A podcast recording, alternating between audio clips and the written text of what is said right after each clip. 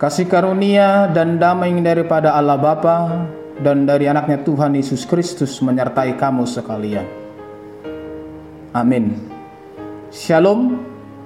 Horas Salimanta sangahon lima menit manangiho Tuhani yang terambil dari kitab Roma pasal 8 ayat 35. Siapakah yang akan memisahkan kita dari kasih Kristus?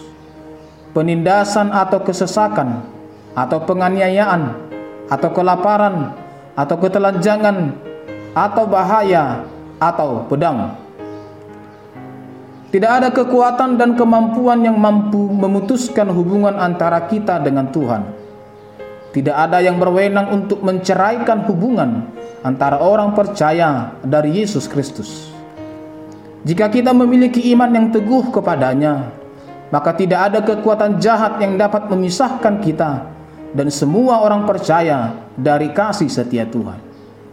Kasih karunia dan kasih setia serta kebaikannya selalu bersama dengan kita. Sekalipun realitas yang dihadapi jauh di luar harapan dan berbeda dengan apa yang sudah kita rencanakan dan kita kerjakan.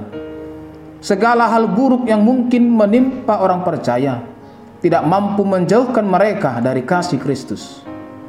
Memang itulah risiko kita menjadi pengikut Tuhan. Mungkin saja kita harus menderita dan dianiaya oleh karena Tuhan.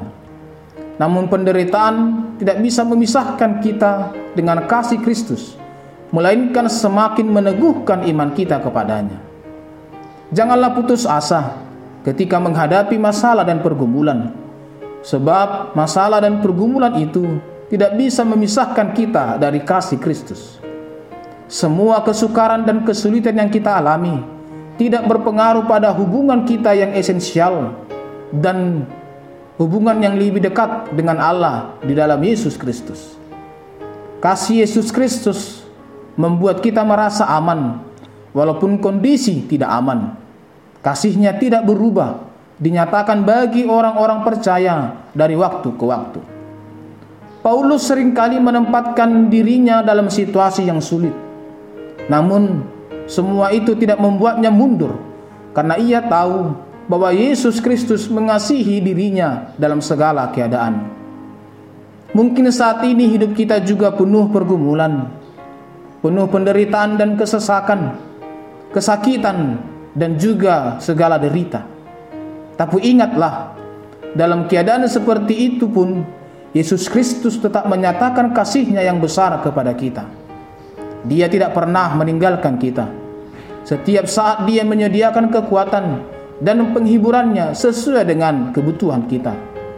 Tidak ada yang bisa memisahkan kita dari kasih Kristus.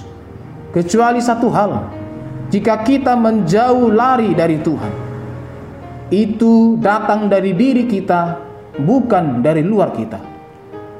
Justru ketika kita merasa kita terpisah dan jauh dari Tuhan, Sebenarnya bukan Tuhan yang melepaskan tangan kita dari genggamannya, tetapi kita sendiri yang melepaskan tangan Tuhan dari genggaman kita. Apa pun yang saat ini kita alami, apakah sedang berbahagia atau sedang menghadapi masalah berat, tetaplah hidup dalam kasih Tuhan. Pandemi tidak akan bisa memisahkan kita dari kasih Allah. Kasihnya yang menjamin hidup kita tetap ada dalam pembelaan Tuhan Seberat apa pun permasalahan kita, kasih Tuhan tidak akan pernah beranjak dalam kehidupan kita. Bahkan maut sekalipun mengancam kita, kasih Tuhan tidak akan pernah beranjak. Setiap cobaan atau pergumulan selalu pada akhirnya berubah menjadi berkat.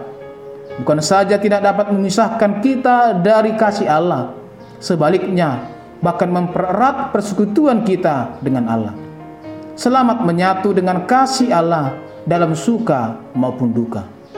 Amin. Kita berdoa. Kami sungguh bersyukur ya Tuhan untuk firman-Mu yang telah meneguhkan hati kami bahwa tidak ada apa pun yang boleh memisahkan kami dari kasih setiamu.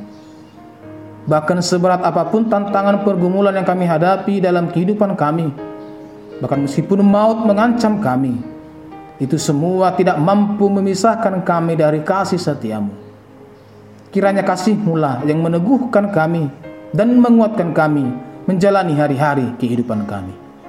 Anugerah Tuhan kita Yesus Kristus, kasih setia Allah Bapa, dan persekutuan Roh Kudus kiranya menyertai kamu sekalian. Amin.